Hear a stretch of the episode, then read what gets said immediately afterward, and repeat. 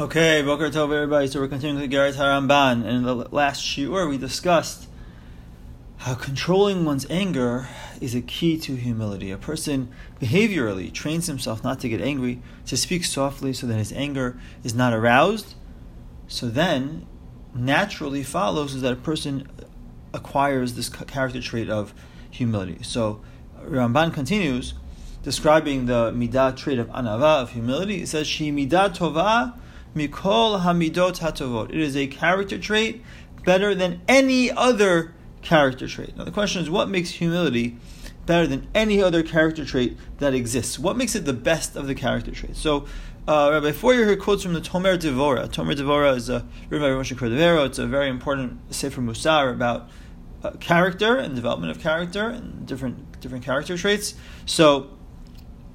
He gives the following mashal. He says that sometimes you'll have a metal, now, metals conduct electricity. However, if there are if there are things that need to be refined out of the metal, the metal has impurities, so then it gets in the way of the conduction of the electricity. So he says, but sometimes you'll have a super uh, a metal which is completely pure. We call it a superconductor. A pure metal can conduct electricity smoothly, no energy loss along the way. So he says, just like certain metals can conduct electricity without offering resistance, if man refines himself into a pure vessel through which the divine energy can flow, so then he becomes like a spiritual superconductor. How does a person do this? Through anava. Humility makes a person into a spiritual superconductor. And if you think about this, makes a lot of sense, right? the more me there is, the more focus I have on me and who I am, on, on my attention, on getting things that I want, so then the less room there is for Hakadosh Baruch Hu in my life. The less me there is in my life, the more I'm able to humble myself and think less about myself and think more about others and think more about Hakadosh Baruch Hu. Then the more room there is for Hakadosh Baruch Hu within my life. So therefore, a person who has this midah anava he removes himself from what he describes here as the clouding element of self absorption. He removes himself from this clouding element of self absorption and he becomes free to become a conduit for the desires of HaKadosh Baruch Hu, for the will of HaKadosh Baruch Hu.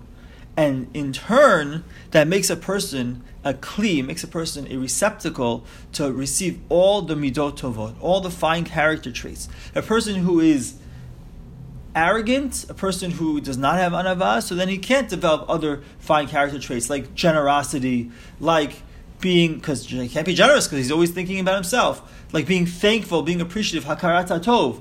Person can't have hakarat tov because he's he, he thinks he, everything's everything he deserves everything. Magiali, everything I get it belongs to me. So how in the world is he going to expect? Is he going to appreciate the good that other people did, that other people do for him? So we see that humility creates a space for positive character traits to be able to come within a person. It prepares a person to be able to acquire other midot tovot. So therefore, that's why anava becomes the most important because anava leaves room for everything else, both in terms of service of Hashem, both in terms of allowing oneself to acquire other character traits.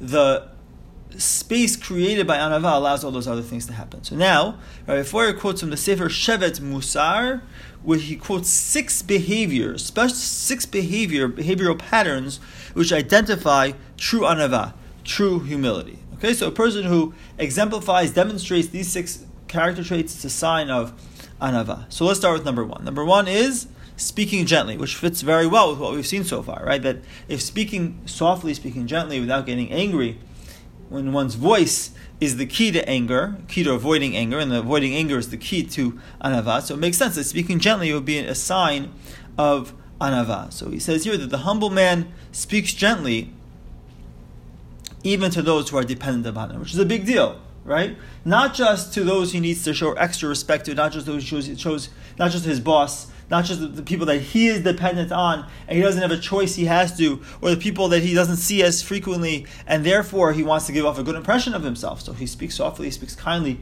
he speaks gently. But even to those who are dependent upon him, his family, his employees, poor people who may come to him for help, all those people who are dependent on him, he speaks to them softly, speaks to them gently. He treats all men and women with equal respect and honesty. It's just fantastic ideas. Respect and honesty. That's the sign of a humble person. He treats all men and women with equal respect and honesty. Okay, that's number one. Number two, accepting praise. Accepting praise. So there are two parts to accepting praise. So first, if a person receives undeserved praise, so he doesn't hesitate to push it off. He, he does. He's no, he has no interest in any praise that doesn't belong to him. That's not befitting of him, because he realizes who he is, and he knows that what he has is only because of Hakadosh Baruch Hu, that he, he has so much more to accomplish, and therefore, and, and he and he only wants truth to be associated with him. So therefore, any false praise he immediately deflects. And even, even when he there's praise which is rightly he deserves, he's honored. He, he did he did do that. That really does describe him. However, I love the word that Rabbi Feuer uses over here. He is abashed. He is uh, slightly embarrassed he is he is humbled by he's like bashful in his reaction because even though he's pleased with his accomplishment, he's allowed to be satisfied with his accomplishment. That's that's allowed. That's not considered to be arrogant to be satisfied with one's accomplishment. However, he realizes that his potential is so much more. He realizes there's so much more that he can do, so much more that is still left to be undone. So therefore, he doesn't allow the praise to get to his head. He doesn't allow the praise that they make him think that he's so great about, that he's incredible. He recognizes that Baruch Hashem has been able to accomplish this so far. I've been able to do this. I'm happy. I'm satisfied. I'm pleased with what I've been able to do. But I realize that what I've been able to do so far is only a piece. It's only a fraction of what I need to be able to do, what my potential is, how much more I could do uh, in the long run. And this relates to the third point, which he says is a person's response to success. So he says that genuine humility increases in proportion to the humble person's success. The more he becomes successful, the more humble he becomes. Even Hakadosh Baruch Hu gives him so many good things, brings so much good to him. He, he doesn't have pride. It doesn't doesn't lead him to pride but he in- increases his devotion to God, to HaKadosh Baruch Hu, and his dedication to the need of others. That's how a real humble person reacts to success. He reacts to success probably because he realizes that it all comes from HaKadosh Baruch Hu. There's no me. Humility means removing the me or, or de- de- decreasing uh, to the extent as possible the me in the situation. Never any success that he feels, any success he realizes, he realizes comes straight from Hakadosh Baruch Hu. So therefore, there's no room for pride in success. Only there's room because now Hakadosh Baruch Hu gave me these things, so now it's a responsibility. I've been successful. That's my responsibility to do more. Do more for Hakadosh Baruch Hu. Do more for others. Take this success that Hashem has given me, the good things that Hashem has given me in my life, and use them to do more and to help others.